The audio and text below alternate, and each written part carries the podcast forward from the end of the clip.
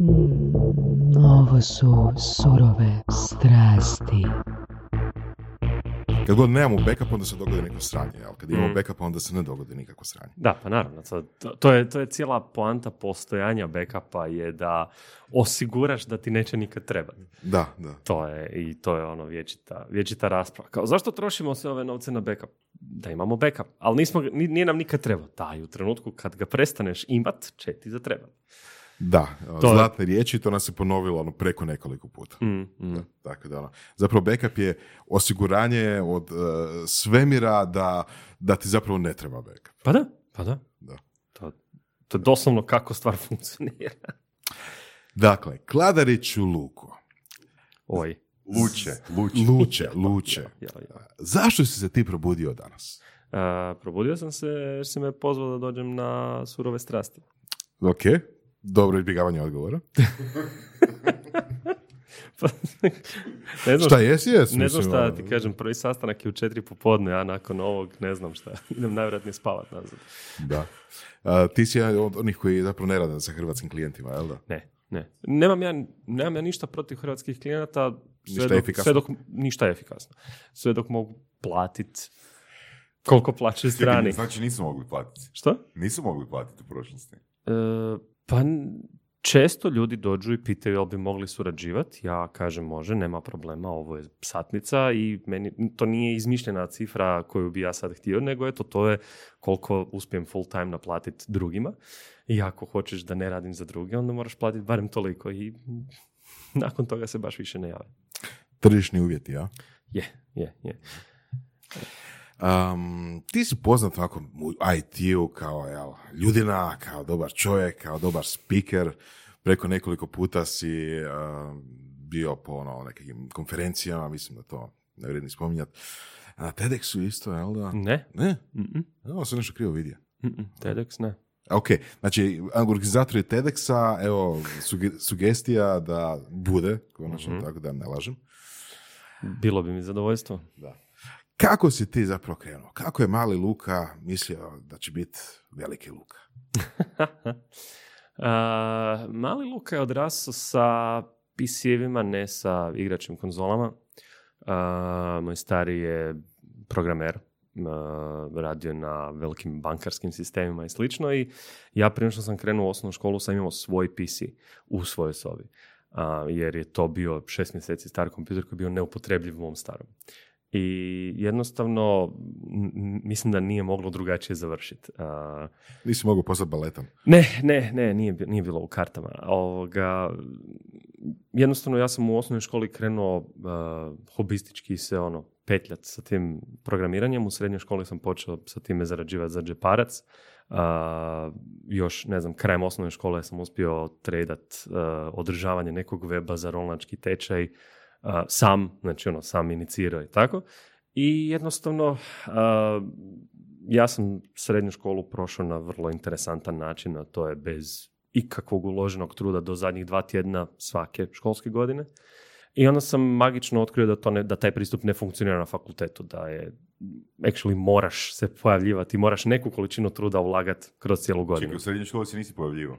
Ne, pojavljivo sam se, ali um, spašavalo me to što sam pristojan i onda me u pravilu nisu e, nisam smetao profesorima, nisam im bio trn u oku, ali ja nisam bio, dolazio sam, ali nisam bio prisutan.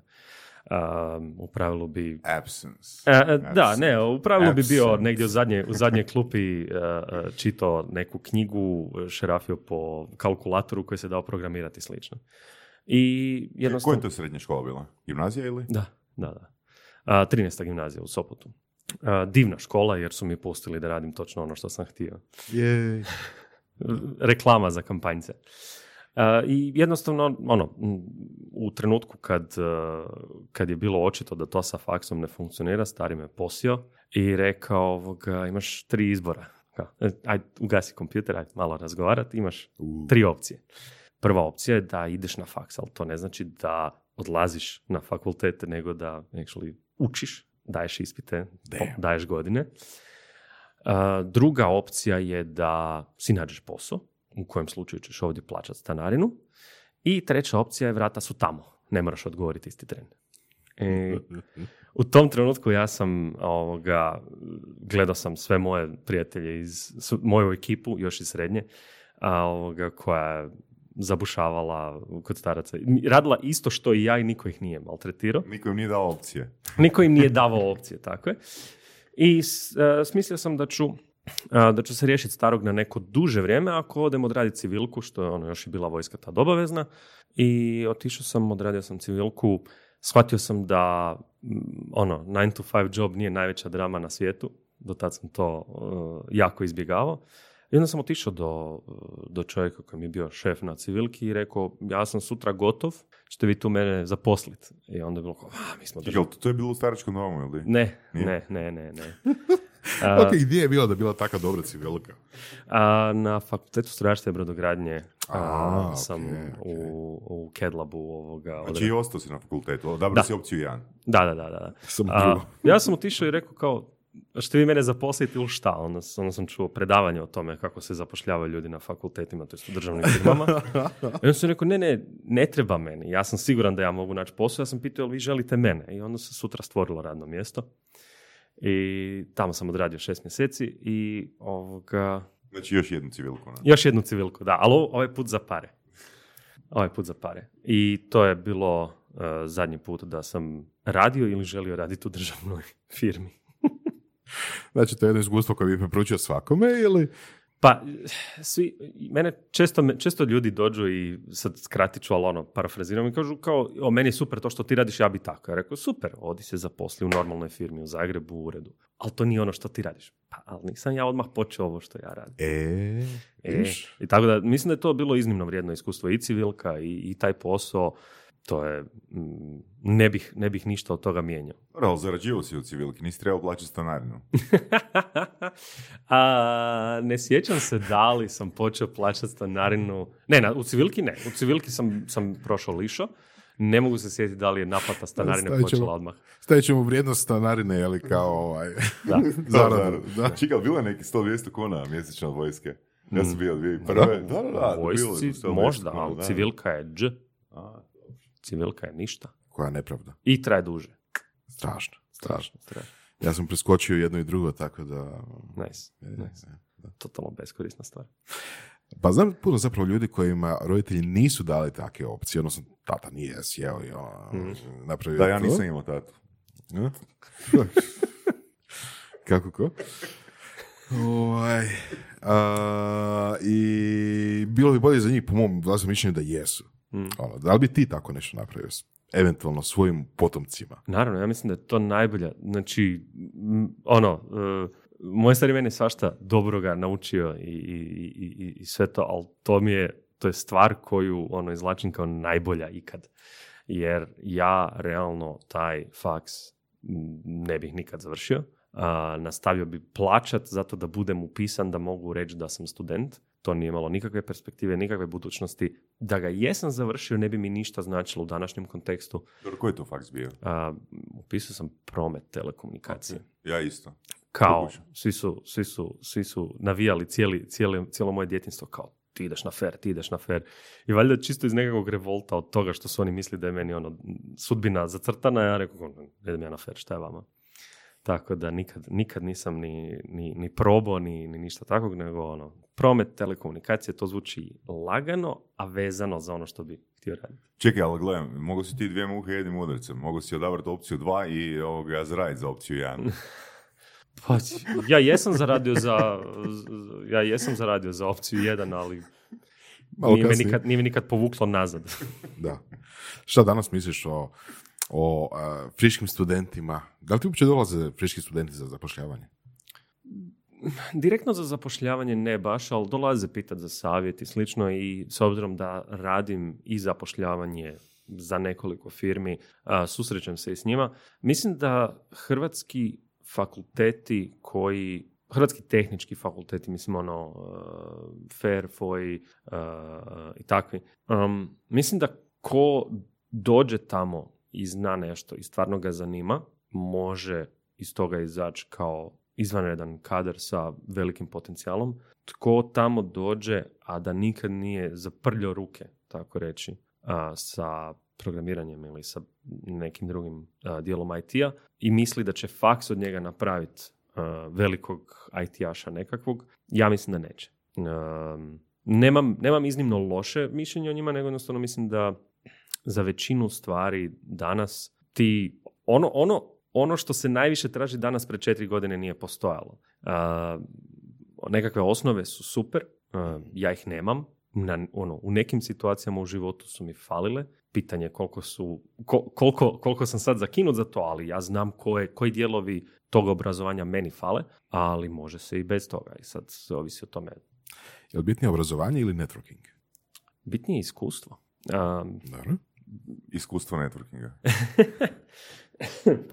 um, bitnije, je, bitnije je da si napravio nešto ili za nekog drugog ili za sebe ako možeš smisliti uh, projekte i to. Uh, mislim da ljudi koji prođu kroz faks i ništa ne rade van toga ili stvarno ono, odi nađi posao negdje ili radi hobi projekte, uh, to nisu ljudi s kojima ja mogu baš puno razgovarati o nekakvom zaposlenju. I to je daleko bitnije. Znači, pitanje fakulteta se ne svodi na to da li imaš ili nemaš i sad koje, da li je bolje ne imat, nego da li ti u tih 4-5 godina možeš nešto pametnije napraviti da budeš zaposliv konkretno u branšama s kojima ja petljam. Naravno, ne možeš tako postati doktor, ne možeš tako postati uh, odvjetnik. Uh, postoji puno stvari u IT-u koje ne možeš tako postati, ali većina zapošljavanja u IT-u danas je nekakav web development i slično i to i kako možeš postati bez da znaš hrpu toga što se tamo uči.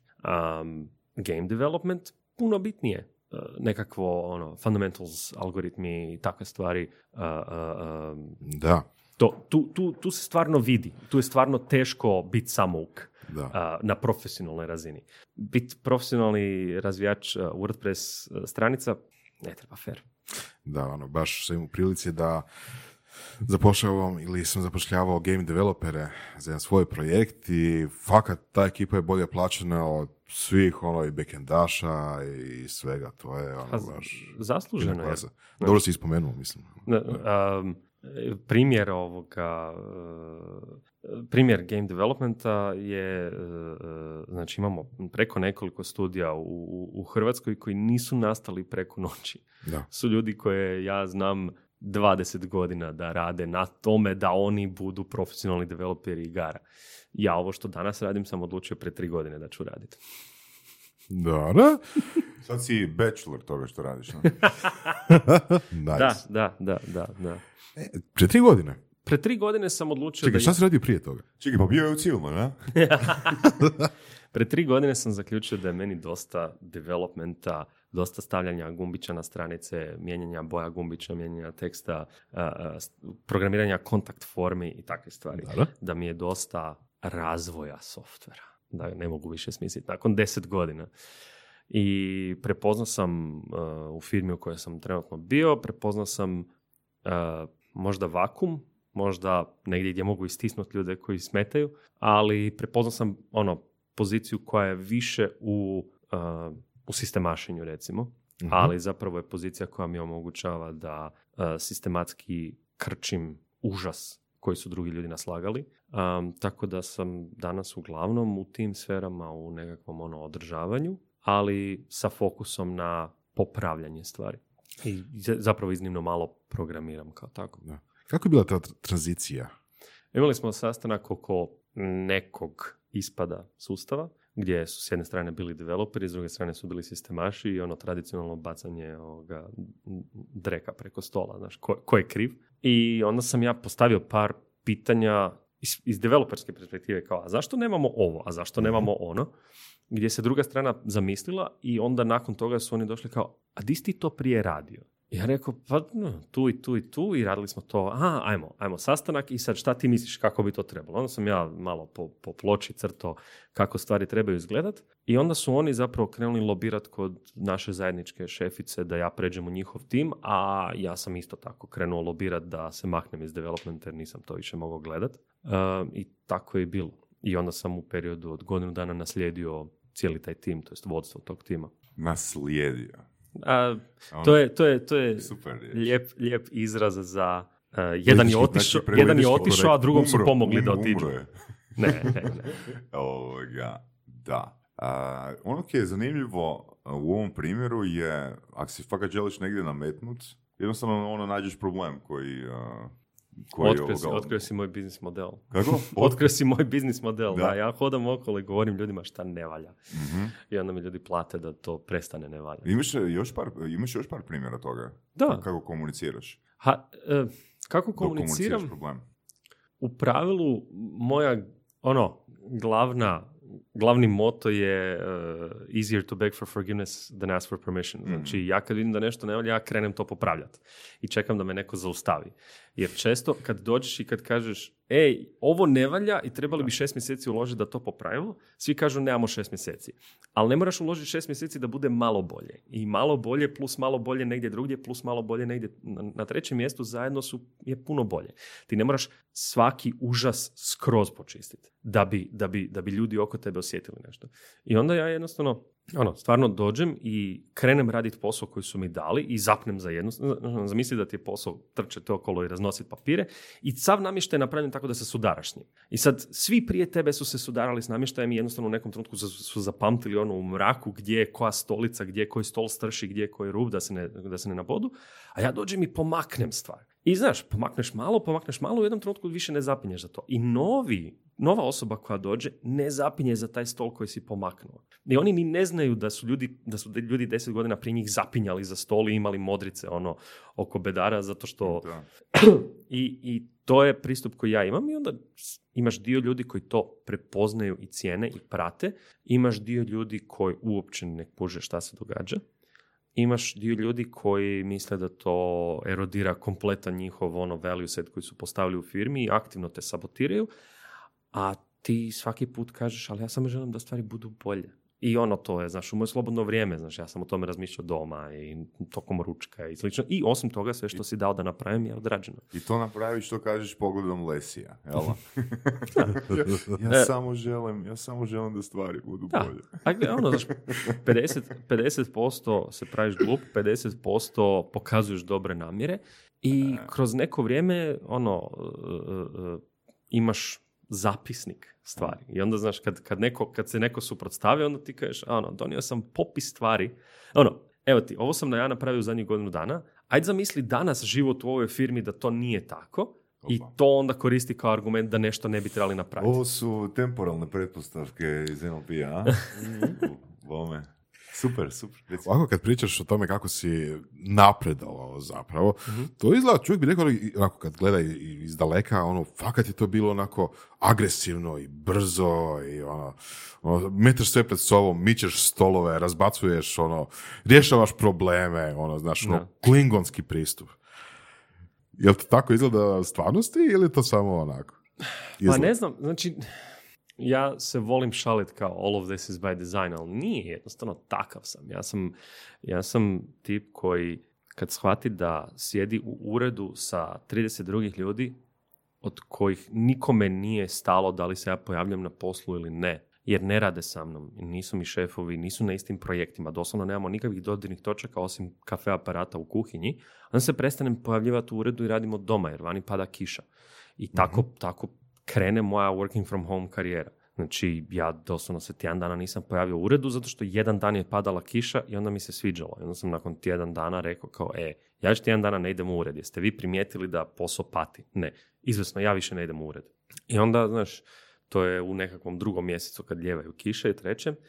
I onda dođe ljeto, ja imam kuću na moru, ima interneta na, na moru, i onda se spakiraš i odeš na more i zapravo ni ne pitaš za dozvolu, nego on iduće ljeto kažeš, e, ja sam prošlo ljeto ono radio s mora, niko se ne sjeća, ti tražio dozvolu, nisi koga boli briga. Kao, bilo ok, bilo ok, dobro, ja opet tri mjeseca radim s mora. I, i sad, ne znam, je li to klingonski pristup, znaš, više ono, razmotri, uh, A to si rekao, ovoga, Da. ono, ask uh, Beg for forgiveness, da. da, da. Ne, jednostavno razmotri posljedice svoje odluke, ono, ownaj svoje odluke i onda donesi odluku. I meni je ovako bilo bolje i prošlo je. Do sad još nisam zbog takvih stvari nagrabusio.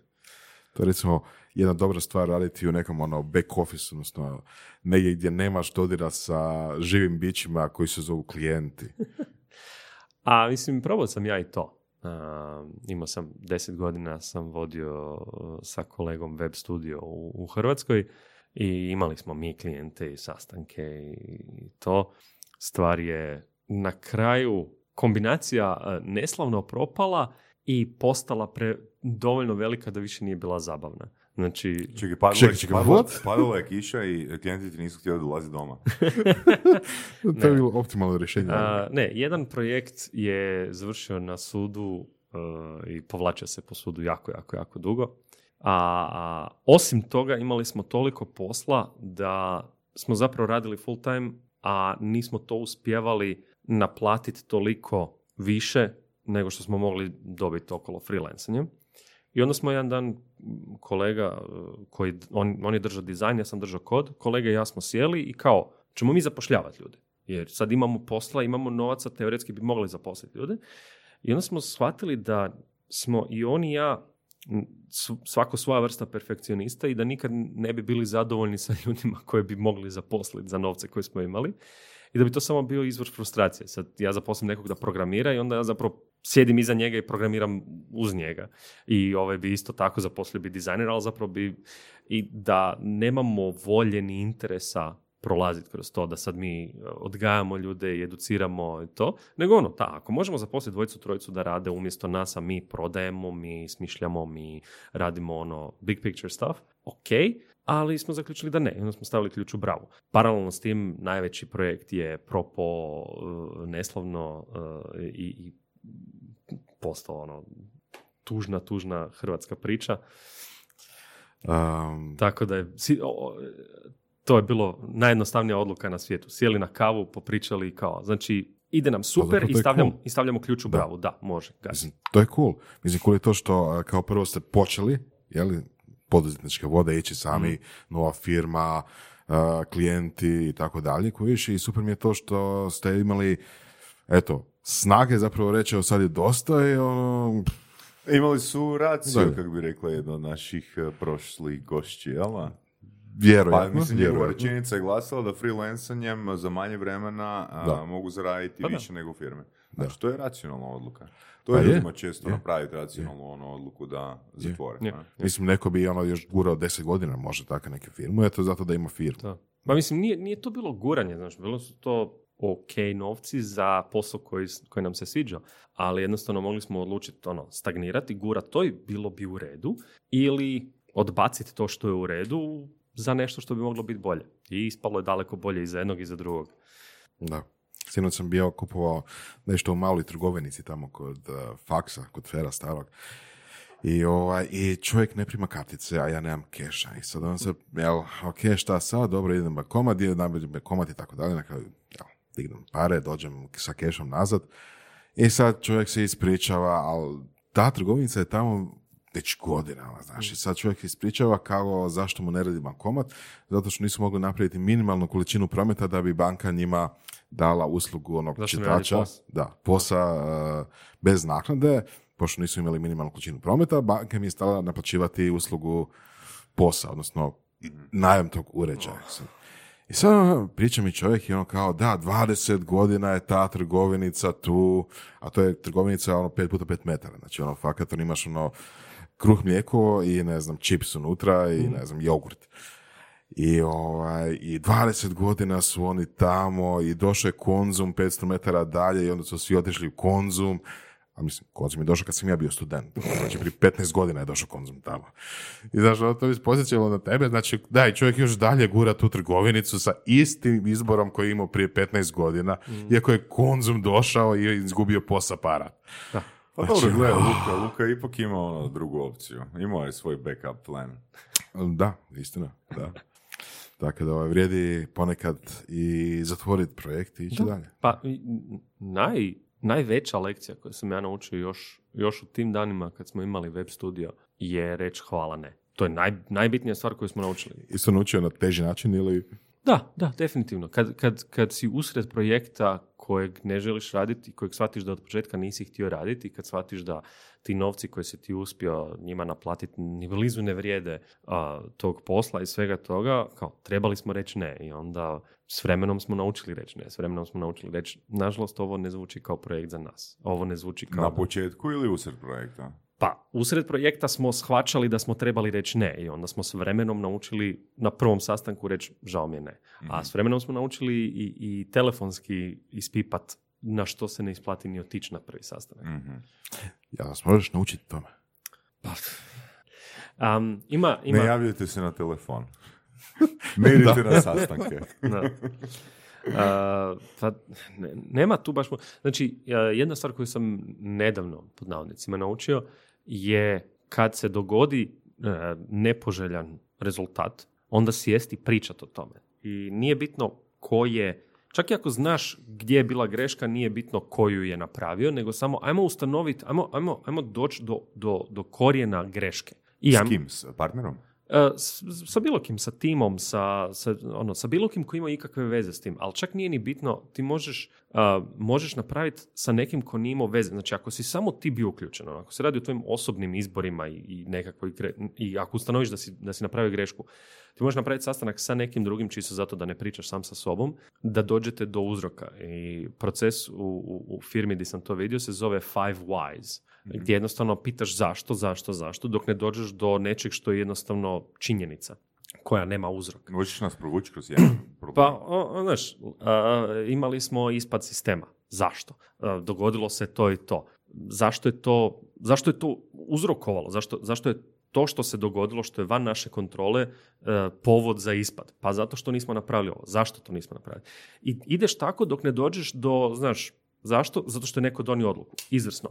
Kakvu odluku? Koje su, bili, koje su bile opcije? Kako je donio tu odluku? I ajmo se dogovoriti da takve odluke više ne donosimo i e, možeš spominjati imena ako je više ljudi uključeno u priču slobodno. Znači, ja prvi imaš, e, znači, kad se dogodi, recimo u firmi trenutno, Znači imate na ploči onako five days since last accident, onako, To Homer. Simpson, Da. ono. da, da, da, da, zero days since last data breach. Da. A, šalim se.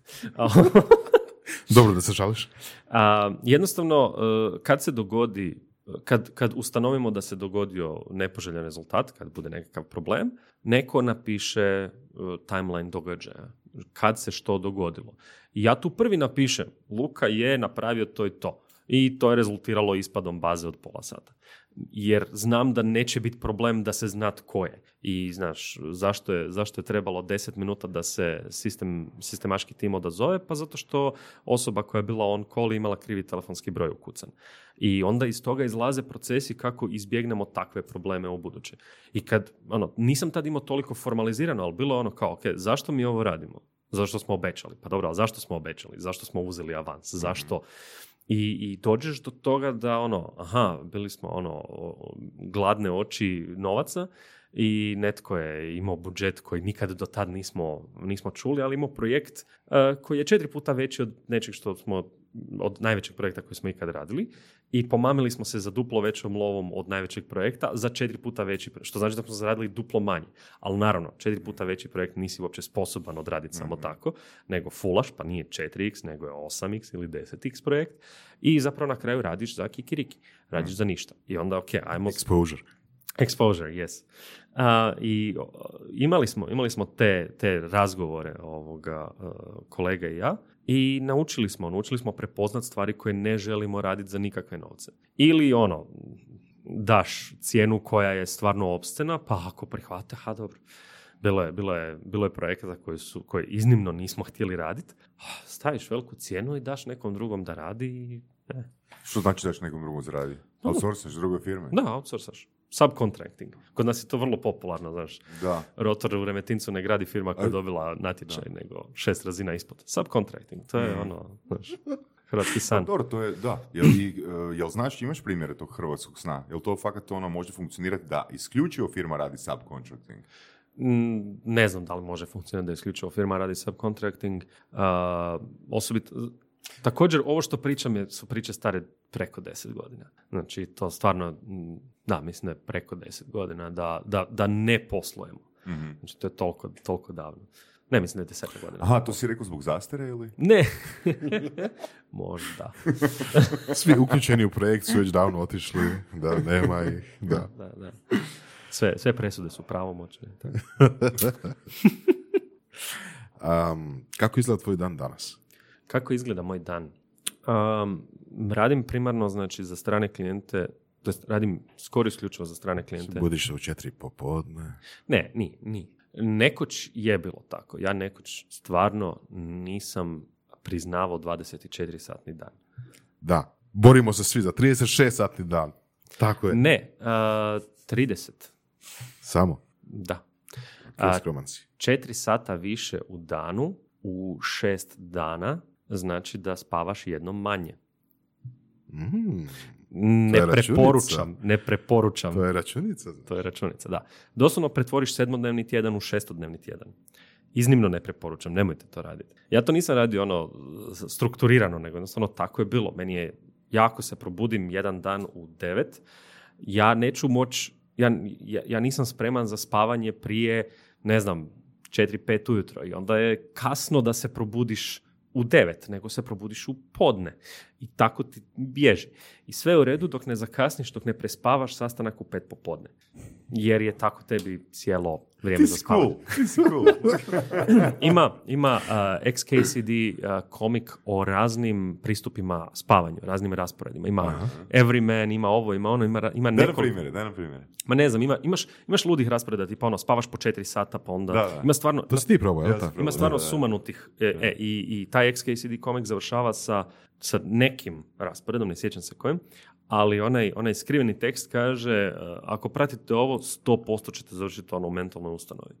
Znači, Jesi, jesi probao? Uh, pa ja nikad nisam to pratio, nikad nisam to radio strukturirano, meni to dođe prirodno. Meni doslovno prirodno dođe ako sam se probudio u 9 ujutro, ja prije 3, 4, 5 popodne, e, navet, ujutro opet, nisam za spavanje.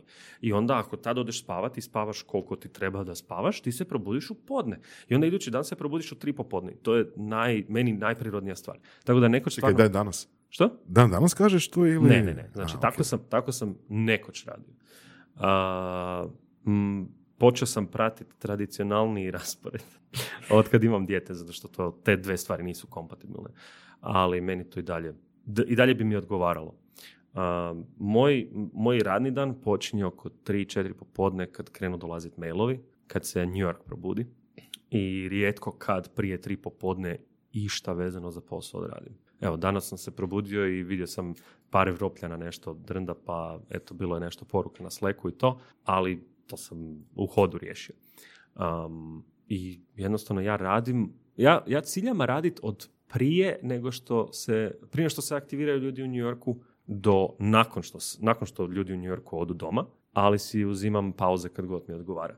Znači, danas mene zapravo nema od Znači, počet ću raditi oko 3-4, a onda me nema od nekakvih 6-7 pa do 9, pa ću onda opet raditi. I radit ću tako do 2-3 ujutro, isto kao što sam jučer radio do 3 po 4 ujutro. Super strategija. Zapravo pokrivaš njihovo radno vrijeme. jel? Pokrivam njihovo radno vrijeme, oni imaju dojam da sam ja stalno tu. Ja imam iz tri različite firme ono performance review u kojima piše ja ne znam kad Luka spava. A Luka spava čisto u redu. Um, dovoljno za Ali sebe. u drugoj vremenskoj zoni. Da. Um, di smo stali? Spavaš koliko Aha. ti treba, ali u drugoj vremenskoj zoni. Da, da. A, I jednostavno ovoga, većina toga što ljudi danas trebaju od mene se da riješiti mobitelom, Slackom, mailom i slično. A, čak do razine da ono restartaš servere i slično ako zatreba. I ja to koristim maksimalno. Znači, ne, ne, ne, ne ustručavam se uzeti vrijeme za sebe kad mi treba, ali ako ikako mogu, ako sam pri mobitelu, ako je nedjelja ponoć i dođe nekakav mail od nekog iz Koreje, od nekog iz Japana i treba im nekakva pomoć, naravno da odeš i odradiš. I taj, taj pristup mi daje privilegiju da uzmem slobodno vrijeme usred službenog radnog dana. Zato što radim i van. Da. Odnosno, po drugim vremenskim zonama. Da, da, da. Um, koji su ti najdraži klijenti? Najdraži klijenti su mi oni koji kad te zaposle, vjeruju da su zaposlili stručnjaka i onda slušaju kad im daješ stručan savjet. Ok. I javit ću ti čim nađem nekog ko je takav. Nakon toga su Bravo. mi najdraži oni koji kad ispostaviš fakturu onda ju plate. Um, ja, Znači, ono, zadovoljit ćeš se i sa time. da, da, da, da. Ne, e, bez zezancije ja nemam nemam ni jednu nenaplaćenu fakturu od stranaca, a, imam ih preko nekoliko od domaćih klijenata. To je jedan od primarnih razloga zašto e, ne tražim posao lokalno. A drugi je taj što u pravilu kad, kad čuju o- o- ovoga satnice onda vrlo brzo postanu nezainteresirani. Um, najdraži klijenti su mi, su mi firme koje postoje 5, 6, 7, 8, 10 godina, koje nisu uvijek bile u poziciji donositi ispravne odluke, ali znaju kako izgledaju ispravne odluke. Vidjeli smo na televiziji. Vidjeli su na televiziji kako izgledaju ispravne odluke i danas se žele vratiti na ispravan put, žele se vratiti u, u svjetlost, žele se iskopati iz groba koji su Kao Luka Luminoz, Lucifer. Da, da, da, da. da. A, moj, moj pitch, Evangelist. da, ja, ja kad držim predavanje, ja kažem da sam ja chaos manager, Ma ne držiš ti predavanje, ti držiš ovoga čitanje evanđelja. Na, na, na. A, e, ja se prezentiram kao chaos manager i ja kažem a, moja agencija će iskopat sav užas koji ste napravili, pobacat ga van, počistiti za vas i u trenutku kad bude dobro, onda ćemo vam vratiti stvar. Nećemo dalje raditi na tome kad bude dobro, nego evo, da, možemo predati ovoga posao. Tako da mogu ponovo zajebat, pa da možete ponovo doći popraviti. A gle, e, e, šš. To je, to je poslovna Repeat tajna. customers are the best customers. Znaš. A, ne, to je, znači, ja stvarno uživam u tome da vidim stvari koje su grozne i ispravim ih i onda ljudi dođu i kažu, e, ovo je super, ali imali ste kompletan skill set, imali ste ljude, mogli ste to sami napraviti, ali nema, ljudi se naviknu na to da je grozno i onda to ne guraju. Da li to primjećuješ više kod većih kompanija ili manjih? Ili svejedno? Svejedno, svejedno. Znači, veće, Jel nekog mi se veće, činilo, kompanije, veće kompanije da, imaju više toga, Da, ali nemaju gore. da, stvarno? Da, nema, ne- nije sad veća kompanija će puno gore zaribati jednu stvar, nego, znaš, jednaki užas je firma u kojoj sam bio pred, eh, pred 8-9 godina, koji su imali jedan proizvod. Taj jedan proizvod je bio katastrofa i jedan od trenutnih klijenata koji ima 20 proizvoda koji su svi katastrofa, ali na jednaki način su katastrofa, samo što ovi imaju više toga. Da, Nije. daj nam malo e, informacije, ono, kakvim se to proizvodima radi? Konkretno? pričamo ono o softverskim projektima. Ok, nije bitno. Znači, u pravilu, m- m- većina mog iskustva i stručnosti je u webu, a, u, u backendu weba, ali nakon toliko godina u svemu tome, doslovno, ne, ne mogu se sjetiti nečega što bih rekao, ne, ja stvarno ne znam ništa o tome, ali ako se dogodi, onda ja tako kažem, ali sad mi ne pada na pamet primjer, što bih ja mogao reći da je van moje... ok, ajde, da, ovak, a, jel si ti sad e, freelancer ili, Ili- si zaposlenik ono, firme ili si jedno i drugo? Ja imam dvije firme, Ok, Jedna je mm, čisto imam dva brenda. Mhm. A, jedno je ono Chaos Management, Mhm. a, firma koja se zove Secura Collective. a drugi je Chaos Generation. Ne. A, Nice. pa može, može biti ako tako gledaš. Druga se zove Awesome Force. Um, Super ime. Hvala. Uh, Secura Collective je e, kolekcija mojih najbližih suradnika, znači najboljih ljudi s kojima sam ikad radio, koji iz nekog razloga žele dalje raditi sa mnom. Uh, I doslovno popis u čemu je tko dobar. I došao sam do točke da bilo koja vrsta problema u software developmentu, ja imam dvojicu ili trojicu koji to mogu uh, uh, napast i riješiti i žele surađivati sa mnom na način da ja pronalazim takve projekte, da ja pregovaram sa tim firmama za novce, da ja rješavam ugovore, račune. Čekaj, su oni stalno zaposleni? Ne, ne, ne, Ok, ne, nemam, nemam stalno zaposlenih. Imam jednog stalnog suradnika i jedno Dobro, na neki način ti si zapravo i menadžer njima. Da, Da? da. A, a druga firma je svaštara. to je drugi brand je baš uh, šta god da treba za, za, za klijente koji su dovoljno interesantni, koji su dovoljno dubokih džepova. Koja firma onda lakše dolazi do poslova? To S manje eforta? Smanje. Ili s isto eforta? Isto je, isto je. Zato što, e, e, zato što u pravilu ja sam taj koji nabasa na posao. I onda mi Što znači na basa? Pa spomenuli ste predavanja, znači razlog zašto ja držim predavanja Mhm. okolo je zato da ljudi dođu i kažu e, to je super, prepoznao sam našu firmu u tome. Ja, ja, evo vizitka, javite se. Siguran sam, siguran sam da možemo pomoći. Čekaj, ti dolaziš do poslova tako da izlaziš van i držiš evanđelje o problemima. Tako je. A uz, e, užasno je teško, gle, užasno je teško ušetat u, u, u neku firmu i reći, E. e, vi ste koma, vi fakat ništa ne valjate. To nije dobar način za dobiti novce od nekog. Da im kažeš, e, vi fakat ne znate svoj posao. Puno je bolje pričati o nekom drugom ko ne zna svoj posao i pustiti ljude da se prepoznaju u tome. Da. Jer, znaš, Pa krene, to je isto kak je Isus pričao. krene, Blaženi bili krotki. Ali ne vi, neki drugi tamo. Oni tamo. Da, da. I onda, znaš, i onda ljudi dođu kao, e, mi imamo iste takve probleme. Ja zajebavat! Nemoj zezat, ko? Nikad mi se još nije dogodilo da neko dođe i kaže da ima iste probleme ko prošlih deset klijenata. E, a znaš ti, sad da dam jedan primjer ovoga sa edukacijama, sa jednom. Ja imam popis ono od 15 problema koji se već 12 godina nema osobe koja je rekla nešto što nije u tom dokumentu. Da. Kužiš, to je ono strašno, strašno, ono. Svi ponavljaju iste riječi, iste probleme, na? Znači, tak da, vjerujem da i ti tak nešto imaš, na? Znači, imaš zicericu, ono, gdje će se oni prepoznati. Tako da, um, da ti se vratim i odgovorim na pitanje, actually, ja sebe ne smatram freelancerom, čisto zato što um, ljudi rijetko kad traže isključivo mene, ja dolazim sa ekipom, dolazim sa podrškom. Um, I isto tako ja više volim dugoročne projekte. Um, ja volim ostati ostat negdje po ono, dve, tri, četiri godine, a ne odraditi projektić od mjesec, dva, tri, šest. I tako da ja sebe striktno ne bih nazvao freelancerom. Kod nas je, u Hrvatskoj konkretno freelancer je osoba koja nije stalno zaposlena u državnoj ili privatnoj firmi koji, čiji vlasnik je netko drugi. To nije ispravna definicija.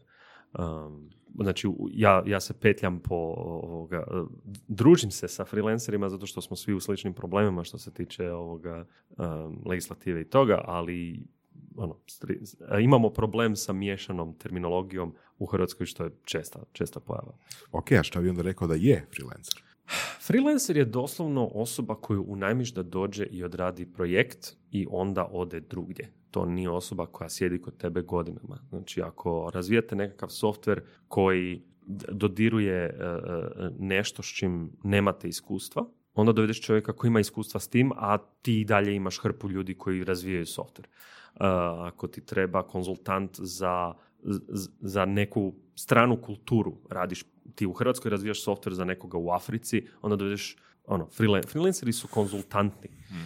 Um, E, Super. Imam sad, ono, što si ti zapravo? Mislim, ti me ispravi. Ti si onda, ako su projekti na koje ti biraš dvije do četiri godine, on si ti locked lancer. Jednostavno se zaključiš ono na četiri godine negdje, da?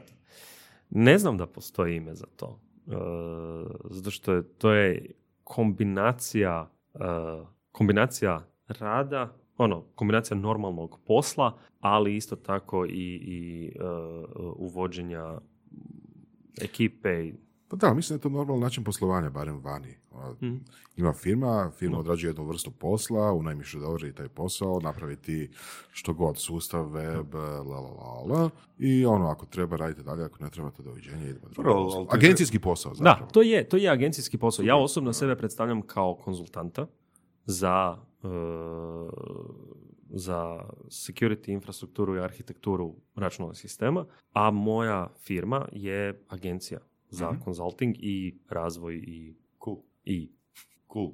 A, kad si rekao a, na početku da si naučio reći ne, um, sad si definirao taj vremenski okvir da su ti interesantni projekti od dvije do četiri godine. To I je- to je- zapravo to je taj, ono, ta linija ispod koje ćeš ti reći ne. Ne, Ili ne? ne, ne, ne, ne. Nemam ja ništa protiv toga. Znači, ja volim imati jedan stabilan projekt gdje mogu razmišljati o budućnosti, gdje ja sad znam što ću gurat da se radi iduće godine. I naravno sviđa mi se iz, iz perspektive e, financijske stabilnosti znat da imati imat jednog e, klijenta kojeg znam da će dugoročno plaćat e, fakture koje mi pokrivaju troškove života i slično. Ja isto tako volim tu i tamo odraditi neki projekt sa strane, ali to nije primarno. Ja ne mogu reći, znači ja ne mogu reći da sam ja digitalni nomad ako jednom godišnje radim mjesec dana s mora i ako tu i tamo odem, odem u London i ne uzmem godišnji, nego još ono dva dana odradim iz Londona tako da spojim sa vikendom. To nije, ja nisam digitalni nomad. Ja radim od doma, ja sam remote worker. Ljudi vole reći da su digitalni nomadi zato što ne rade iz nekog ureda i to ono, presele se na more preko ljeta. To nije to.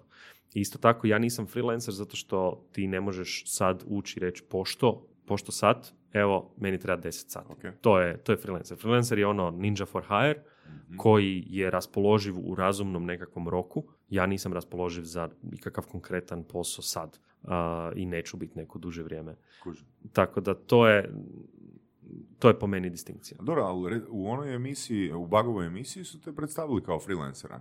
Da, to je, znaš, To je čisto kakve kartice, bude kakve kartice ti imaš u novčaniku? Kakve kartice? Ne, ne brendove, nego koje Da. vrste kartica ti imaš u novčaniku? Ajde mi ih nabroji.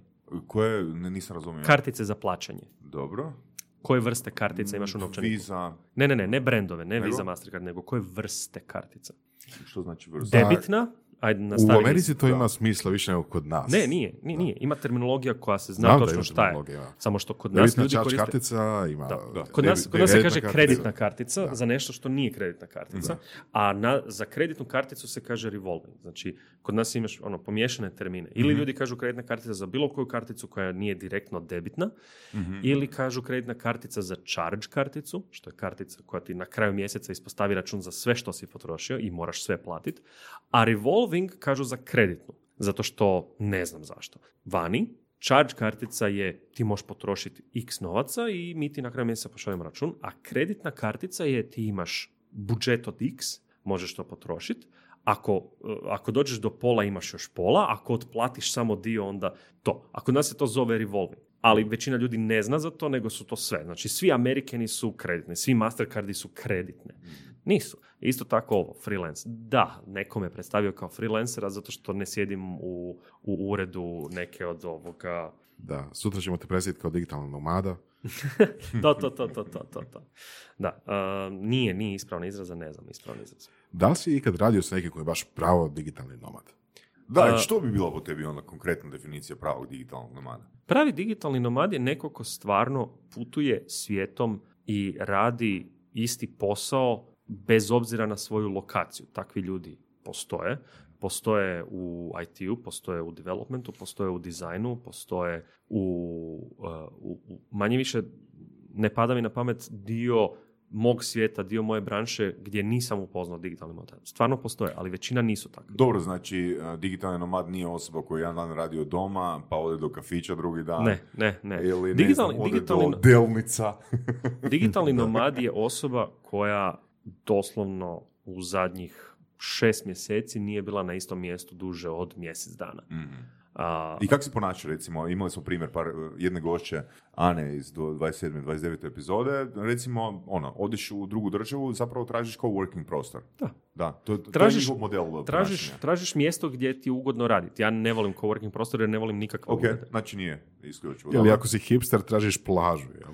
Da, da, Iako da. zapravo one, one fotografije, ali da. koji rade na plaži zapravo uopće ne, mislim, Ka- Ako razmišljaš malo o tome, znači na plaži si, sunce ono, pilje u tebe i sad ćeš ti izvediti laptop i sad ćeš nešto tipkat, onako, da, da, da, i pjesak je okolo. E, Znači, zna se šta su nomadi. To su ljudi bez doma. Nomadi su ljudi koji idu tamo gdje je dobro. E, digitalni nomad Pozdrav Iveziću. Digitalni Da, nomad je da, da, osoba da. koja ima posao kojeg može raditi od bilo gdje i radi ga od bilo gdje. Danas hoću ići u Aziju, pa ću biti, ne znam, par tjedana u Hong Kongu, pa ću biti par tjedana na Tajlandu, pa malo odemo do Australije kad smo već tamo dolje. To je digitalni nomad. I cijelo vrijeme ti radiš svoj posao. Ne uzimaš godišnji, ne uzimaš neplaćeno, ne, ne trošiš ušteđevinu, nego ti svaki dan odradiš dovoljan broj sati i naplatiš taj rad da sustainaš taj lifestyle. To je, to je digitalni nomad. Ima takvih ljudi, ima, ima takvih Hrvata. uh, Pozna, poznajući ih, više od pet. Više od dva, više od tri, više... Ok, Da, što bi rekao, su oni sretni? pa nadam se. Mislim, inače, ono, inače zašto znaš, ne- zašto čemu, bi to radili? Mislim, mislim da dosta, dosta ljudi bi vidjela takvo zanimanje onak poprilično glamurozno. Pa i ono, tvoj stav. Pa je, Mislim da, eh, gledaj, znaš, to je kao da sad pitaš nekog ko sjedi u uredu i kao, jel misliš da je Kladarić sretan? Vidi ga, on ne mora ići u ured. Znaš, svako ima svoje nekakve pretpostavke što im paše. Ja, kad moram ići u ured, ja treći, četvrti dan, četvrti dan počnem dobivati ospice. Znači ja kad putujem negdje kod klijenta, ja putujem na tjedan dana i četvrti dan Ne, krenem... mislim, razlog zbog čega sam postavio to pitanje, je rekao si oni nemaju godišnji. Ne, ne, ne, On- ne uzimaju godišnji zato da bi putovali. Da, da, da. Naravno da, ti možeš, naravno to, je jedna od ono, najljepših strana. a, Jer, mislim, ako ti ne uzimaš godišnji, kako zapravo možeš u glavi napraviti distinkciju između ovo je odmor, a ovo nije? Bez obzira na radi lokaciju, kad znaš. radi, pa, kao prvo, osmosatni radni dan u cijeloj toj Da. branši zapravo više ne postoji. Da. A, oprostit ćeš mi ako ne kažem ovoga for the record koliko radim dnevno, ali ovoga nekoliko. osmosatni radni dan ne postoji. I savršeno je, uh, uh, savršeno je moguće zaraditi uh, zadovoljavajuću količinu novaca radeći 4 sata dnevno, Mhm, 3 sata mhm. dnevno. Ili jedan dan odraditi 8 sati, drugi dan odraditi sat, dva, samo riješiti Mhm. mailove. Tako da uh, distinkcija, uh, ono, uh, work-life balance je u trenutku kad ne kuckaš po komadu elektronike za novce za nekog drugog i uspiješ mozak očistiti od razmišljanja o nekom drugom za novce, ti ne radiš. I, znaš, ako si ti na Tajlandu i pred sat vremena si dovršio neki projekt i sad više ne razmišljaš o tome, ti više ne radiš. Ako, ako, nije, znači ako ti nije cijeli dan, nije- ako ti nije nije- cijeli dan otišao na rad, onda tebi ne treba, ne treba ti godišnji da se odmoriš. To, to je isto jedna od stvari, ono, ako te posao ne zamara, onda ti ne treba godišnji da se makneš od posla. Godišnji je zato da možeš uživati dva, tri dana, ali ja nemam, ja već godinama nemam potrebu pobjeći od posla. Ja već godinama ne križam dane na kalendaru čekajući kad će doći godišnji. Kad ti treba, uzmeš dva, tri, četiri dana, odeš nekamo, spojiš sa vikendom i eto. Mhm. To je Mhm. to. A da li bi zaposlio digitalnog nomada? Misliš da je to sustainable? Da. Pitanje, to je e, ekstremnija pozicija od da li bi zaposlio nekog ko radi od doma. Ljudi Da. su ili dobri i produktivni ili nisu. Ok, I, pošteno. i e, ti možeš imati u uredu ljude koji su neproduktivni, ti možeš imati u uredu ljude koji nisu dobri.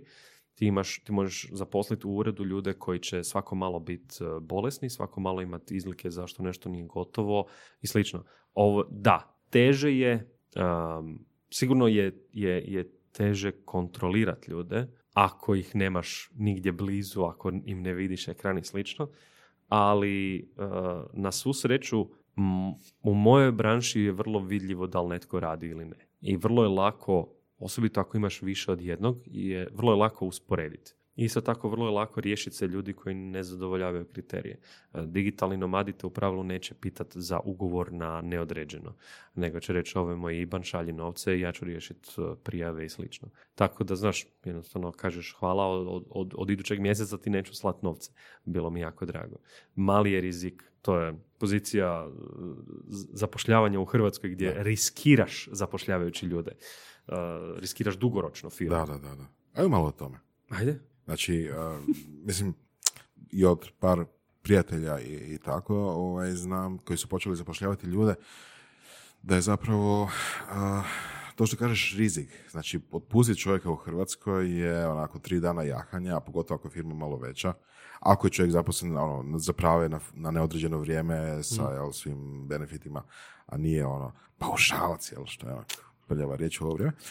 A, znači, dok nisam pričao o tome, sam mislio da je to onako, znaš, sve jedno, šta, započneš čovjeka, on ti radi tri mjeseca, pa ga otpustiš. E, ne. Ne, ne, ne, ne, ne, ne, Ne.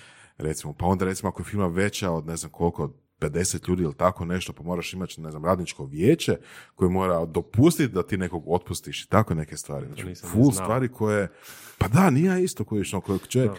koji nije u toj poziciji da zapošljava na taj način, nema odakle saznat. Mm. I onda uh, z- znamo skupa i Saša i ja jednu kolegicu koja je odvjetnica koja radi na nekim ono, radničkim sporovima, pa onda s druge strane koliko ljudi zapravo iskorištavaju taj sustav. Da, da, da, da. Da, tako da, fakat je rizik što kažeš. Pa je, a mislim to je e, još jedna ono, e, e, e, još jedna stvar koja u Hrvatskoj ide e, niz dlaku krivim ljudima i onda čini stvari puno gorim za sve ljude. Um, si- mislim, s druge strane imaš Ameriku gdje ljudi dobiju otkaz na licu mjesta jer eto i gdje nemaš, nema otpremnina i takvih stvari garantiranih i ne... A, što piše u ugovoru, piše. što ne piše u ugovoru piše. piše. I ljudi odu, ljudi odu bez, bez najave. To mi zvuči kao um, veza u odnosu na brak. vezu, vezu možeš odmah prekinuti. Brak. E, pa ne ide to baš tako lako. Um, ja nisam stručnjak za radnička prava, ali mislim da ovo što imamo nije, uh, nije dobro postavljeno, jer ako je teško otpustiti ljude, to znači da je teško zaposliti ljude. To jest velika odluka za zaposliti nekog. I to čini zapošljavanje ljudi koji nemaju posao težim, sporijim, kompliciranijim. I mislim da zbog toga pate i radnici. Znači, ja se zalažem za to da ljude možeš otpustiti jer ih ne želiš u svojoj firmi za svoje novce. Uh, ne znam šta bi napravio sa, državnom, sa državnim firmama, znaš, da li tamo možeš zaposliti i otpustiti ljude ili ne, ne želim se bakćati, ali ako ja imam firmu, to znači da ja riskiram puno toga i za novce koje ja priskrbim tim ljudima, ja želim birat kome ću davat plaću, a kome neću davat plaću. Uh, ne, to radnici trebaju odlučivati. E, n- n- znači ne. Radnici su slobodni otvoriti firmu ako se žele igrati poduzetnika, a, ali ne bih, e, ne bih pristao. I to je, to je jedan od glavnih razloga zašto ja nemam firmu u Hrvatskoj. A, zašto ja nikad nisam ušao u te vode, zašto ja imam preko nekoliko ideja koje su me veselile i koje bih htio isprobat, a, koje uključuju ured, zaposlene, stolove, opremu i slično. I jednostavno kad krenem razmišljati o tome, ne treba mi to. Ne treba mi da netko kad im hoću dati otkaz otvori bolovanje i onda te tuži i onda hrvatski sudovi deset godina, pa nakon deset godina dobiš presudu da moraš nekog vratiti na posao. Šta to znači? Ti, e, ti ako prodaješ usluge vani, ti znaš točno pošto ih prodaješ, točno koje su i ti ako hoćeš zaposliti ljude u Hrvatskoj da odrade taj posao kako bi ti mogao prodati, svaki zaposlenik ti je nepoznata količina novaca koju oni tebi mogu izbiti u bilo kojem trenutku. Čak i nakon što odlučiš da više ne želiš s njima raditi.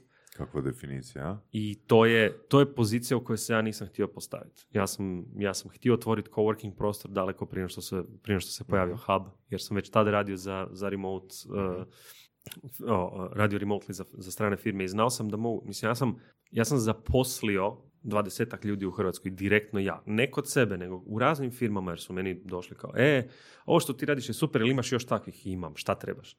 I mogao sam još više da sam imao prostor u koji sam mogao posjesti te ljude i ono, evo ti kompjuter radi. Ok. Jer hrpa ljudi kod nas želi taj osjećaj, želi taj ugovor, želi taj, uh, želi taj ured Želi dići kredit. žele dići kredit, ali ne samo to, nego puno ljudi nije u, nije u životnoj poziciji raditi od doma, nemaju doma mir i tišinu kakvi su potrebni da budeš profesionalac koji radi od doma.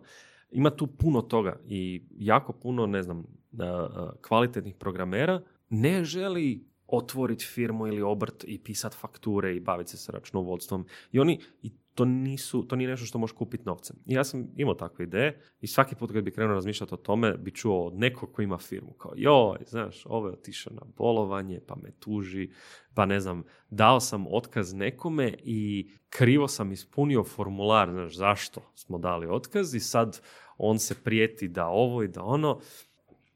Neko napravi stvarno katastrofalnu grešku, ali ne u smislu ono human error, nego stvarno e, groznu krivu procjenu. Strategijsku grešku. Da, ono, stratešku grešku i e, ne možeš ih otpustiti jer je prošao rok, jer...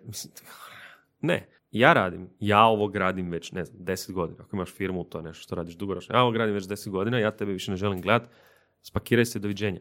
I točka, to, to mora biti početak i kraj. Naravno, ako je netko u firmi deset godina, onda ne možeš ga torpedirati i ne dat mu ništa. Zato imamo otpremnine koje su definirane u zakonu. Ali razlog zašto ti više tu ne radiš je zato što ja tako ne želim. I onda kad vidim nekog ko mi se sviđa, može, dođi. I ha, nakon dva, tri mjeseca žao mi je, didn't work out. I to je um, u današnje doba za većinu poslova koji postoje i za sve više poslova koji će postojati, jedini način na koji, koji ima smisla, jer ljudi se brzo prekvalificiraju, brzo, lagano se pomaknu u karijeri, to nisu više uh, ljudi koji uče 30 godina da bi radili ovaj posao i sad ako ti njima daš otkaz, zeznuo si ih. Ako daš otkaz nekome koji je 5 godina do penzije, zeznuo si ih tih 5 godina, neće ih nikad dobiti. više nismo u tom svijetu. Toga ima sve manje i manje i trebamo se okrenuti prema, prema tim ono, modernim vrstama uh, Sad bi neko posla. rekao, "A, blago tebi, ti si IT-evac, ono, ti možeš ono, i raditi od doma i otpuštati No ne, ja, meni je prvo palo na pamet ono, ja sam mu zavidan i ljut i ljubomoran, u, odmah u šestoj godini imao PC doma. Kužiš? Ti si iz bogate Da, obitelji. da, da, Ti si iz bogate da. obitelji. Otac je znao s tobom komunicirati, znao ti postaviti opcije. Ti si, Luka, imao sreće. Ja sam imao jako puno sreće. E, pa ja, to, sam, ja sam imao... Znači, Nisu to sretne strasti, ovo su surove strasti. Da. Mislim, sad ću ti reći nešto zbog čeg ćemo najvjerojatnije dobiti to hrpu, hrpu feedbacka, ali danas je sve IT. Jako, Da, da, da. jako malo stvari više nije IT. Pogotovo ovi tu ljudi koji metu ispred zgrade. Ali ti ljudi koji metu ispred zgrade, kako dobiju, kako dobiju di će ići mest? Ok, to je baš onak manual labor. I da, konobari nisu IT. Ali čim se makneš od toga, blagajnica IT je točka, jer znaš, ima POS, ima, ima šest POS aparata i E, kartice. ali tu ima, neš- ima jedna fakat distinkcija. Recimo, bili smo na uh, Weekend Media festivalu i tamo smo pričali sa jednom, uh, jednom od polaznica, ono, Mhm. bila nam je komšinica u, u apartmanu. Uh, čisto kao primjer navodim, znači ona cijeli svoj poslovni vijek radi sa kompjuterom, ono, relativno je mlađa osoba, a, mailove, sve to skupa. Ali nju fakat ne zanima ništa i ona nakon svojih 8 sati će zaklopiti taj kompjuter i više ne želi razmišljati o tim vražijim internetima i webovima i, i, i svemu ostalom. Dobro. To je alat kao što je motika ili metla alat. Za Pa tih 90, ja mislim, pretpostavljam da ono, ako, ako sam pogodio šta misliš, a, za tih 90% ljudi koji ti, ti kažeš ono sve IT. Je, ali znaš, ali doslovno mehaničar danas je programer. Ja kad auto dovezem na servis, ti ljudi moraju znat baratat s kompjuterima. Jedan od njih da. Mm, mm, Pa u servisima koji sam ja bio, obično bude jedan. mm, sve više i više, znaš, sve, sve više i više je, je to kompjuter sa kotačima. Liftovi su danas IT. e, Sve je, znaš, ti, ti u džepu imaš jedan ili dva kompjutera koji su uh, neus- ono, neusporedivo jači od bilo čeg što si, bilo čeg što si mogao vidjeti pred 5-6 godina. Um, sve više i više toga je, je, je, je tako. Ti, doslovno, da sad nestane struje, ti ništa ne bi mogao. Ne, znaš što, pred 10 godina nestane struje, oh ne, lift ne radi. Ne, danas ništa ne radi. Nema, nema pekare, nema, nema ničeg. Doslovno, civilizacija ne postoji. To je sve IT. I, i u tom kontekstu um, mislim da naravno da će uvijek biti ljudi koji metu cestu, uvijek će biti konobara, uvijek će biti farmera nekakvih, ali struja svugdje, bitovi svugdje, to neizbježno. Znači, Tesla bi bio ponosan. Um, ili bi, sve ili bi, struja, ili bi ne, curlao struje, od da. užasa, ali da, da, ne znam. Ne znam koliko bi bio ponosan. Sigurno bi Ali to bilo je kao... to, znači sve je struje, "Wow." smo na to zapravo, ono, nije IT bitan, nego i struje bitna. Pa struja je, struja je bitna. Gle, um, civilizaciju u napretku drži jedna jedina stvar. Jedna jedina stvar koja se ne, raz- koja se ne razvija kao sve ostalo, a to su baterije. Ako razmisliš, ako razmisliš malo o tome, baterije se nisu značajno promijenile u zadnjih 30 godina. Kapacitetom nisu se u deseterostručile, niti. Kao što su kompjuteri narasli Baterije su postale brzinom. stabilnije, naučili smo ih malo brže punit, malo su postale gušće, malo više struje stane u, isti, u istu količinu baterije i malo smo riješili problem uh, uh, uh, deterioracije kroz vrijeme, znači ono, jedna baterija može godinama funkcionirati, ali nismo povećali kapacitet za 100 ili 1000 puta. Onog trenutka kad to napravimo, ćeš saznat koliko toga je IT, jer sve će postati svemirski. Znači, mobiteli danas su mrak, genijalni su, ali doslovno ono što oni mogu je definirano time što sve možemo nagurat u taj uređaj, a da i dalje izdrži cijeli dan. To je što smo definirali. Znači, mobitel mora funkcionirati cijeli dan i to je to. Onog trenutka kad baterija postane 10 puta, uh, uh, uh, kad, kad krene sadržavati 10 puta više struje, mobiteli će postati 10 puta bolji. I sve, sve, sve, sve je tako. To je istina, mislim, ono, malo se kao hobi bavim elektronikom i da, fakat, ono, danas smo došli do toga da ono, možeš staviti mikročip na toalet papir, toliko je, ne samo mali, nego toliko je jeftin. Da, Jel, jedino ti fali struje. fali, Samo fali struje, samo fali baterije. Znači, ti želiš reći da tebi mobitel izdrži cijeli dan. Da, Dobro, koliko kila ima taj mobitel? Četvrt. Četiri kile, ok. Da, Na- fakat, na- najte- Ja se trebam potruditi. ono, da Uh, mene je iskreno iznenadilo. Znači, ovako, ja radim od doma i većinu vremena ja jesam doma. Ja izađem van i onda se vratim doma.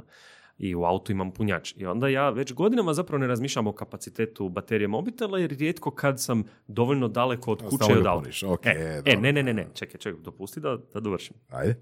Ali ono što je uvijek kod mene bio ono stres test su konferencije. Kad, kad uh, sudjelujem u nekoj konferenciji, uh, ja često se zavaljam u prvi red nekog predavanja, pratim predavanje i drljam po Facebooku, Twitteru i slično, a pratim komentare live na Twitteru, ali i dan gubim na Facebooku, na, na socialima. I konferencija ubije mobitel. Čak malo duži meetup ubije mobitel. Ti ako imaš tri sata upaljen ekran, to ubije mobitel, točka. Koji smartfon, koji, ono, veliki ekran, nema, ta baterija ne postoji.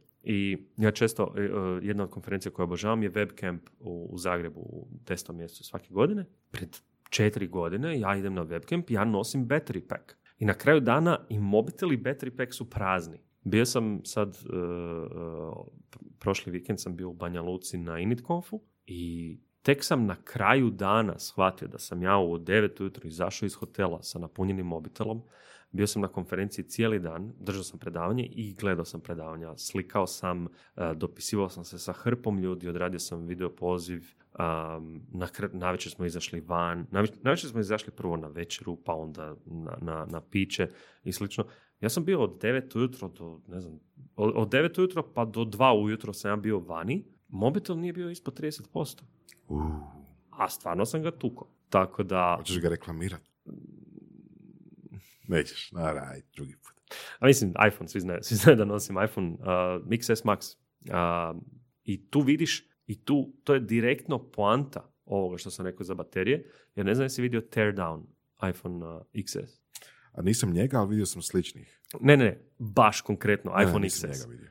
iPhone XS naspram iPhone 11, uh, iPhone uh, uh, uh, Vjerojatno samo X. da, na, na, naspram, naspram desetke, je mala, mala, mala štampana pločica. Znači ono, štampana pločica dimenzija tvog palca, Ok.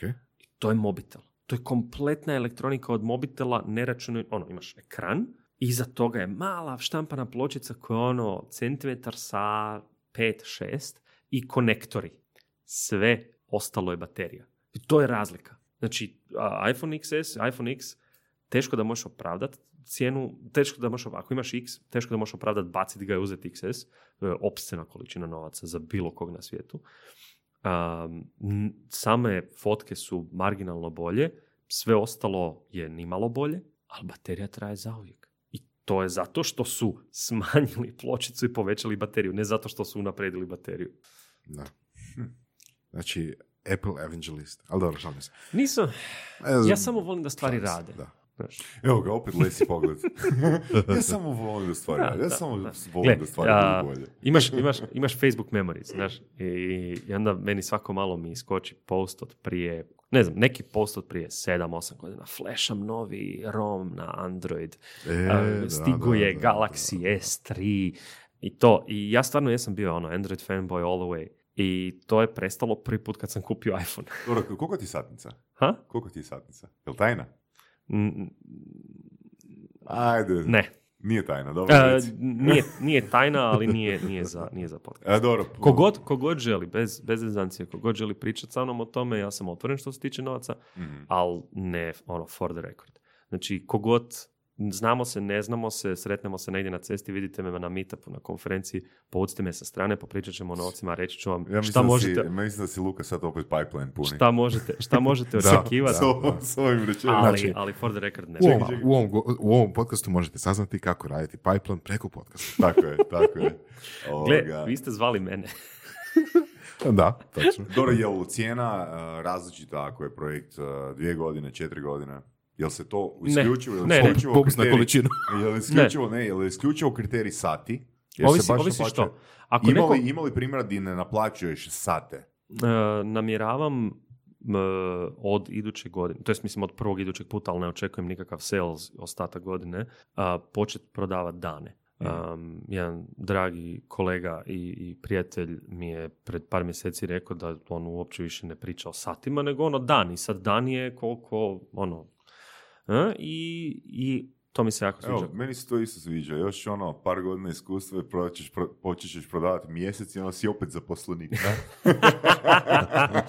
da, ovoga, ja u pravilu, znači, Full circle. a, da, ako se, ako, se, ako se priča o satima, ako neko hoće pričati o satima, što znači da oni definiraju što se radi i slično, onda je sat toliko. Jer ako nema, meni nema razlike, ja mogu svoj, svoju satnicu popuniti. Ja mogu, ja imam bivše klijente koji bi jako rado opet. Ja, meni se dogodi, ne znam, imam dva klijenta koji, svako, koji svaki pokriva otprilike pola radnog vremena i jedan mi se ne sviđa. I ne sviđa mi se smjer u kojem ide taj odnos, ne sviđa mi se kako tretiraju druge ljude. E, Ja ne dam da me se tretira ružno, ali ne želim da ljudi s kojima ja radim, za koje, ne znam, ljudi koji meni raportiraju budu tretirani ružno. To je situacija u kojoj sam bio prošle godine. I jednostavno nazoveš drugog klijenta i kažeš slobodan sam ako želiš kupiti ostatak radnih sati i to je to.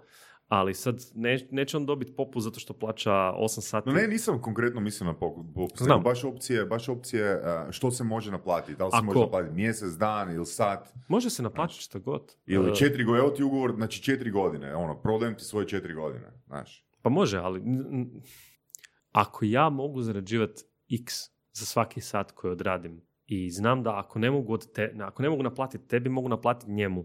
I onda dođe neko treći i kaže, e, ja ću te zaposliti na četiri godine, ali za, ne znam, 20 dolara manje po satu. Da. Zašto bi ja to prihvatio? Evo, evo, super, odlično, odlično pitanje, Znaš. samom sebi. Ne, ne, nema razloga da to prihvatiš. Ne, nema. ne, Zato što ja znam da ja mogu sebi popuniti. Možda, Kužim. ako, ako meni svi Ok. klijenti magično otkažu i ja znam, možda ne mogu sutra, ali za tjedan dana ja mogu već Točno, imati ali posla. to je, to je ono što je Nebojša Grbačić rekao. Ono, uh, znači, ja ti mogu možda dati popust na neki proizvod, fizički proizvod, ali kako da ti ja dam popust na svoje vrijeme? Ne, Ne, dam ti nema. financijski popust, nego dam Nema. popust na svoje vrijeme. A vrijeme, ono, Ne, nikad, nema popusta na nikad vrijeme. nisam bio dobar sa tim popustima, to su mi svi govorili ono dok smo radili. Ali dok- dok kažem, smo samo radili- ja nisam spomenuo riječ popust. Da, da, da. A? Dok smo, dok smo pričali o, dok smo radili kao, kao web eh, studio, eh, ljudi bi često kao pokušali pregovarati oko cijene. Mm. Ja, ja nisam takav. Ja kad ti kažem cijenu, to je cijena. Eh, ne, volim, ne volim taj ne volim to, ja ću ti reći 20% više, pa, te, pa ćeš ti spustiti za 10% i onda ti si sretan, ja sam... Cijenkanje. Da, ne, ja nisam takav. Ako nešto košta 100, onda to košta 100 i to je, to je cijena... Znači 100 dolara ti je sadnica. To je uh, dobar, do, dobar NLP, ali ne. Um, Za malo I nemoj probat pitati ili iznad ili ispod. A de, to je bilo sljedeće pitanje. Um, da, ne vidim, ne vidim smisla. Ja bi se uvrijedio kad bi ti neko rekao da ti satnica 150 dolara. E, neki dan, neki dan mi se javio lik na mail, uletio ne znam od kud i nudi mi 7 dolara po satu za, za, za neki posao programiranje. I- Možda je mislio je to indijsko ime. Ne, ne, ne, ne, kao u Hrvatskoj. Ono, cilja, cilja Hrvate. Aha. Jer je on izgooglao koliko, za koliko ljudi rade u Hrvatskoj. Znaš, 7 dolara, to nije najgora satnica koju možeš dobiti za posao u Hrvatskoj. I ja odgovorim onak, majstore, ja zarađujem više struko više. Šta je ovo? Otkud? Znaš, ako si kontaktirao mene, znaš, upiši u Google, bog te... K- I, i prvo, prvo je bilo, prvo sam bio bezobrazan i vulgaran i slično i frajer odgovori. I ušli smo u, ono, u razmjenu, ne znam, jedno, jedno deset mailova smo razmijenili, gdje je on meni rekao da ja pljačkam Amerikance, da ja Amerima naplaćujem 7 dolara sat, a zapošljavam lokalne šljakere u Hrvatskoj po 3 dolara sat i da uskoro će se Ameri probudit i shvatit e, grešku. On je isto neki evanđelist. ovaj, Oni znam. ne znam šta je i ne bih, ne bih On je postavljao čovjek bez Google. ne bih postavljao dijagnoze, čovjek bez Google, da. Ne bih postavljao dijagnoze, ali užasno me nasmijelo, ja sam to screenshoto i, i, i a, to je postao ono in joke a, među, među ekipom kako ja iskorištavam jadne, jadne, jadne Hrvate developere po 3 dolara sat, a preprodajem pomoćnih 7. Eto. Da. Ovaj, pogotovo, pogotovo mi je smiješno, jel, a, što se radi o Hrvatima, odnosno Hrvatskoj, hrvatskom klijentu potencijalnom, a ne recimo o nekom ko priča sa Indijcima. Hrvatskom klijentu. Pa rekao si da, aha, znači Ne, ne, nije. ne, ne, ne, neko na engleskom. Znači neko, A ne engleskom, ja mislio neki, neki netko ko domaći pokuša- hoće ne, da ne, da bi kao Netko domaći. ko pokušava napraviti ovo što ja radim. Znači ja preprodajem usluge prema van i tako. Netko ok, ja pokušava sam to napraviti izvana Pardon. i čuo je da je Hrvatska ono rupetina, ono fleka, fleka na atlasu gdje su ljudi plaćeni u kikirikijima i odlučio iskoristiti ta- tu, tu, tu, to što on doživljava kao, kao priliku da nađe jeftinu radnu snagu i on bi htio to preprodati Amerima po puno novaca i onda je kontaktirao mene da Po ja 9 budem... dolara. Da, on je, on je, ne, on, on je valjda mene htio zaposliti po, ne znam, ne znam koliko je, mislim da je, mislim da je meni bio rekao sedam. I onda kad sam rekao ne, onda je krenuo sa vrijeđanjem kao, a ja, ja preprodajem po sedam, a ne znam, ne znam uopće otkud je izvukao brojku sedam dolara, ne znam di bi našao developera za sedam dolara. Cijela, cijela stvar je bila hilarious, ovoga, ali eto, e, Čekaj, Zabavno. u McDonald'su je 12, jel da? U Americi. Da, da, da, da, da, da, Da. negdje, ne- negdje su ovaj... ja iskreno, stavili, da. ja iskreno ne znam di bi ja našao nekog da štrika kod za 50 kuna sat u Hrvatskoj. Da, da to valja išta. Aha. Da, mislim, fakat je, da. A, kako, hm, sad malo pitanje koje je malo široko. Htio sam pitati kako formiraš cijene, a zapravo se radi o tome da po projektu procjeniš, ili tako? Jesi, jesi se u zadnje vrijeme zeznuo oko formiranja cijena? Ja se uvijek zeznem oko formiranja cijene. Svaki put, svaki put kad ja kažem 100, 14, 14 dolara? 100, a oni kažu može, fak, moglo ići više. Znači, ja svaki put kad prihvate, zeznuo si se oko cijene. Svaki put kad ne pregovaraju, zeznuo si se oko cijene. Uh, ja se svaki put zeznem oko cijene, jer svaki put kad ja tražim, oni kažu dobro. Um, probao reći one trillion dollars? Da, da, da. A, probao sam. Znači, kako formiram cijene? Ja u pravilu pregovaram, znači za, za ove dugoročne projekte se pregovara o godišnjoj plaći. To je zaposlenje praktički. Ne možeš drugačije to gledat. Ako neko očekuje da ti četiri godine, ono, da ti godinama radiš za njih na nečem, ali odmah u startu definiramo da ono, ja imam druge klijente tako, ovo je moj primarni fokus. i To. I tu se priča o godišnjoj plaći. I Čekaj, da li kad nastupaš, uh, mislim, pretpostavljam da da, ti plus deset ljudi, Ovisno od situacije do situacije. Znači, Da. ja, ne, ja volim imat neki projekt na kojem ja radim dugoročno, kao što sam rekao. A, ovi kraći projekti znaju biti više kao agencija. Da. Znači, neko naime tebe kao agenciju i sad da. to je iza Znači, tebe trenutno- 10, trenutno- 15 ljudi ili koliko već bude. Da. A, nisam imao tako velike. Ta, to stvarno ne, ne, ne, ne mogu reći da sam, da sam imao... Brojke, ali- nisu bitne brojke, nego tipa pristup. da, da. Znači sad, pričao si o tome da uh, unajme tebe pa ti kažeš ok, mene zapošljavate na godinu dana i to košta toliko. Znači kad si agencija, onda moraš misliti ne samo o sebi, nego još da. više ljudi. Jel? Da. A, u pravilu, s obzirom da nemam zaposlene, nego imam ljude koji rade kroz mene, onda svi skupa funkcioniramo na temelju satnice. Nema, nema plaćnih godišnjih, nema bolovanja, nema ovog, nema onog. Ako ja Kako tako... ti iskorištavaš? Ja, jadan ja strašno, strašno iskorištavam, e, strašno iskorištavam to što sam izračunao nedavno da bi komotno mogao ovoga biti ono branša ekonomije ono izlistan. Znači, e, ljudi koji rade za mene imaju, koji rade kroz mene, imaju daleko nadprosječna primanja i nisam čuo nikakvih Znači primjedbi. 4 dolara na sat. A, stvarno ovisi. Znači ja volim i jedno i drugo. Volim radit e, direktno ja bit e, negdje, volim e, nastupat kao ekipa, volim prodat ljude i maknut se, anything goes. I kad, ali u pravilu Amerikanci uglavnom raspravljaju ili u satnici ili u godišnjoj plaći i bok. I sad godišnja plaća ne znači da će ti tamo biti godinu dana. Ti možeš biti tamo tri mjeseca, ali ono, toliko je i onda to razlomimo po tjednima i blok. I samo se dogovorimo da li se naplaćuje sat ili se naplaćuje dan ili se naplaćuje tjedan. To je to. Znači, u teoriji u tri mjeseca možeš odraditi godišnji ugovor, ali ti 52 tjedne plaće dobivaš, jel tako? Ne, ne, ne, ne. ne. Ne? E, to je samo onako, onako kako se kod nas plaća. Jer tamo to je onako kako se kod nas ustaljeno o nekakvim dugoročnim a, a, a, a, zaposlenjima razgovara u neto mjesečnoj plaći, tako se u Americi raspravlja u bruto godišnjoj. Mhm. I to je godišnja cijena ugovora i naplaćuje se po satu ili danu ili tjednu ili mjesecu. Znači odradiš šest mjeseci, pola je. Da, Da, da, kužim. Da. I to je, to je često čak, ako radiš na sat, recimo koristi se godišnja cifra kao budžet, kao limit. Ok, daj nam još molim te reci a, taj bruto i neto. Znači, a, Amerikanci plaćaju tvojoj firmi bruto, je tako. tako? Što se s tim novcem događa? Sve što treba. Znači, sve, ali gdje se tvoje firme konkretno nalaze?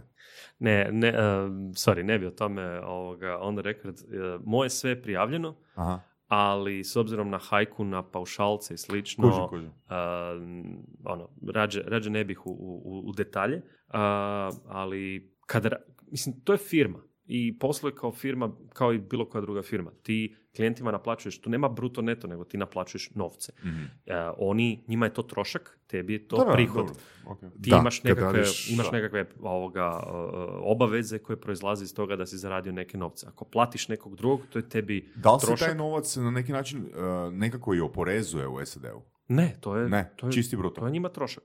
Ok. Nema, Ali to su neke druge detalje, mislim imaš... mislim, nema, nema, nema nikakve razlike da li ti imao firmu u Hrvatskoj naplaćivo Mhm. Amerima ili imao firmu... Amerima je to pogotovo svejedno. Mislim, bilo gdje je imaju... svejedno. Evropljani imaju VAT, pa neki s tim... Dobro, to je stvari, drugo, ali- to je, to je E- PDV koji opet ne plaćaš. To je, to je PDV je prolazna stavka, to nikad nisu tvoji novci. Ti nikad nisi platio nekom PDV, to je uvijek prolazna stavka, to je nešto što ljudi uglavnom ne A dobro, da, ali to je istina da ljudi uglavnom to ne kuže. Ali hoće reći, Amerikancima je baš svejedno. Kad nemaju ni Pa to, je, ali znači oni šta, mišljaju svugdje, brutu i svugdje gdje doviđenja. ekonomija nije Mm. banana i ljudima svejedno. Ja sam nekoć davno, pred, pred puno, pred jedno deset godina, sam radio za Britance i htio sam, Balkanac, da me isplate u kešu, jer sam dolazio u London i htio sam, imali smo baš baš. Da, da, ono, ho- hoću pare na ruke. A, dolazim u London, imamo tri nenaplaćena mjeseca jer su bile sitne cifre, nabralo se taman dovoljno za ono keš zatrošiti po Londonu i kao, možete vi meni isplatiti u kešu? Da, nema problema. I ja dođem i čovjek, ne znam, 600 funti na ruke. Tri mjeseca nekakvog ono, on and off consultinga. Da. Ja rekao, dobro, ti treba nekakav račun, ti treba, ti treba potpisati nešto. Ne, Da, da. Znači ti si, ja rekao, to, to su službeni novci, kao da. Znači ti si izvadio 600 funti iz firme da. i dao Luki iz Zagreba na ruke Da. i ne treba ti, znaš, šest pečata. Ne. Jer ekonomija nije u banani i naravno da ne možeš imati firmu koja zarađuje milijune i sve isplaćuje u kešu nekim ljudima iz nekakve strane Mhm, zemlje. mhm. Ali ako se to dogodi jednom, koga boli briga? Čin, pogledat to, znači proizvest šest papira koje će onda neko negdje analizirat pa te zvat na razgovor košta više nego što bi koštao porez na to čak i ako je spremio u džep. Da, a nije. A nije. I pretpostavka je da nije. Ako nas Tako je pretpostavka da je. Da. Jer, jer realno ljudi bi. To je i moje iskustvo isto, baš ono sa, što se kažeš, ekonomijama koje funkcioniraju. Da. Jer fakat a, nikog ne zanima. Znači, ono, da, on će to, on će, on će, on će to upisati u svoje knjige zato da bude pošten ili zna da ga ne, ne mislim, zna da neće biti problema. ne, zna da, ne. ono, da niko neće smatrati to čudnim. Da. Da. A kod nas, ono, di je pečat? Ali al, al to je direktan rezultat. Većina stvari u Hrvatskoj je direktan rezultat toga kakvi su ljudi. Jer, znaš, a, ukinuli su, ne možeš imati ne možeš imat službeni auto na firmu i onda ga privatno vozati. Da, zašto ljudi to rade? Zašto taj tren kad ti kažeš da možete na firmu kupiti auto, svi naprave računicu i shvate da im je 20% jeftinije, to jest mogu dobiti 20% bolji auto. A ako to tako naprave, onda žena, punica, Ali gdje je tu susjed... problem? Mislim, to isto možeš napraviti u Britaniji, Irskoj, Americi. It's fine. Problem je u...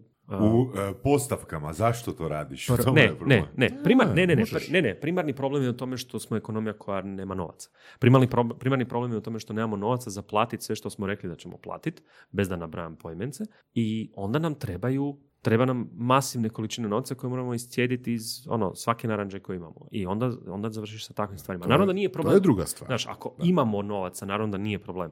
Ali isto tako, s obzirom da nemamo novaca, ni ljudi nemaju novaca, onda ljudi iskorištavaju baš svaku stvar. Ti u Americi nećeš, ako radiš za nekoga, otvoriti firmu samo zato da 20% jeftinije kupiš auto. Ljudi to neće raditi. Zato što, zato što mogu dobiti plaću na normalan način bez da to naprave. Mogu dobiti normalnu plaću na normalan način. Znači, M nisi gladan, nego ti za normalan rad možeš dobiti normalne pare. M Ali hoću reći nešto drugo, čekaj da završimo ovu temu, pa završimo. Znači, nije sramota iskorištavati, što bi rekli, porezne olakšice. U jako širokom smislu. Znači, svi to rade, mislim, da li je to zamoralo ili nije u nekim slučajevima, znači zašto Apple ili ne znam, Amazon plaća jedan dolar poreza godišnje umjesto, ne znam, jedan, jednu milijardu, ali a, isto tako, znači ono vani, znači normalni ljudi, fizičke osobe imaju računovođu koje ima, njema služi za to da iskopa porezne olakšice. Mislim, ono, ja to imam, a nisam Da. ono, u Americi. je, ali spremit novce u džep i reći da si isplatio nekom, nekom drugom, To je drugo, to je drugo. to nije porazna, porezna olakšica. E, pričamo o drugim stvarima. onda, Ok, da. da. E, fora je u tome što ja mislim da u ovom konkretnom slučaju se radi da, o tome da ljudi jednostavno to previše rade. Isto kao i ova priča sa paušalcima. Aps- apsolutno ista stvar. Jednostavno pretjeramo u svemu. Kao re- ono, regionalni quirk uh, da pretjeramo u svemu. Ok. A, evo, za kraj klasična pitanja. A, da sad imaš, ne znam, 75 dolara satnicu. barem 75 dolara sad. Da imaš 75 miliona dolara da ti padne s Marsa, šta bi napravio? Šta bi napravio?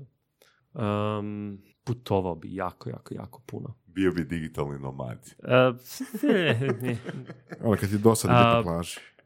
Da, uh, počeo bi raditi isključivo stvari koje me jako vesele, prestao bi raditi stvari primarno za novce.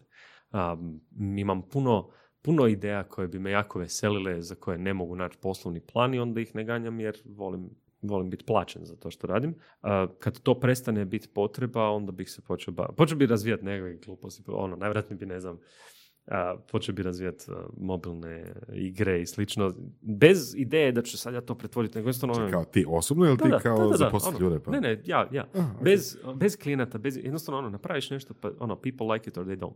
Ja sam imao nekoliko projekata u životu koje sam napravio sebi za gušt, nisu nikad imali komercijalnu perspektivu, koji su bili jako Hobi projekti. i hobi projekti koji su bili jako popularni. Jednog sam uspio prodat, za nekoliko njih sam dobio ponude, a nikad nije bilo zamišljeno kao ono, kao commercial endeavor. Znači, prodao sam, Cool. probao sam, prodao sam domenu pred, ne znam, desetak godina, čisto zbog toga koliko prometa je imala, a za hrvatsko tržište. Znači, ono, Nice. čisto zbog toga, što, čisto zbog, zbog sadržaja koji sam ja stavljao gore.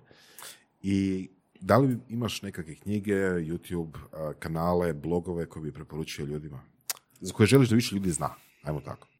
To je užasno teško pitanje, zato što ja već godinama ne mogu smisliti agregatore sadržaja, Dobro. i preferiram koristiti svoj social networking kao izvor sadržaja. Ok. Znači, ne, Da li imaš neki, koji stal, neki blog, YouTube, što god, koji stalno pla- pratiš ili je to onako random? Ne, ka- ka- kako koristiš social network? znači ja s- volim pratiti ljude koji ili proizvode, ali to je, to je rijetko, ili koji pronalaze dobar sadržaj. Znači ja ne koristim Hacker News, ne koristim Reddit, ne koristim Dig, ne koristim ništa od tih agregatora i nikad nisam, nikad nisam bio na Digu, nikad nisam ono, ne volim mjesta koja su zamišljena kao da tamo bude dobar sadržaj. To je ono beskonačni time sink. I ja nemam, nemam vremena pratiti, pročitati i pogledati sve što bih htio i sve što me zanima. I onda moram uh, agresivno paziti na to da ne upadnem u takve rupe. Ja ako odem na Reddit, ja ako odem na, na Hacker News, znaš to šest sati kasnije. Isto kao da odeš na Wikipediju, ali svaki put možeš iz početka. I onda izbjegavam takve stvari i pustim da ljudi koje znam, koje pratim, znači evo sad pratim, pratim Vorasa, on šera stvari, aha, ok, to je, to je ono seal of approval by him, to je interesantno iz te perspektive.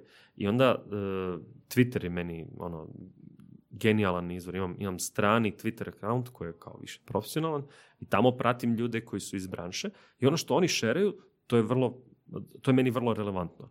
Ali nemam jednu osobu koja proizvodi sav sadržaj koji ja čitam. I nemam, uh, nekoć davno sam agresivno pratio blogove, danas jednostavno ne stignem. Imam tri reader aplikacije na mobitelu koje nisam otvorio mjesecima. Ok. Luka, a, hvala na ovom odličnom razgovoru. Hvala na pozivu. smo pokrili teme koje će biti zanimljive širokom krugu Nadamo se da ćeš e, isplatiti svoju satnicu kroz one pozive koje će ti stizati. Javi- javit ću ti. Javit ću. Mobitel Možda- vidim stalno svjetlo, tako da možda već isplatio. I ovaj... a, Gle, mobitel vibrira već sat vremena. Tako. Da, da. Evo, čujemo se. Puno hvala što si došao. Hvala, Hvala. Slušali ste podcast Surove strasti. Ako vam se sviđa, lajkajte. Ako se slažete s gostom, komentirajte. Ili ako se ne slažete, Ako imate pitanja za ovog ili druge goste, pišite nam u komentarima. šarite nas prijateljima sa sličnim interesima i čujemo se u sljedećoj epizodi.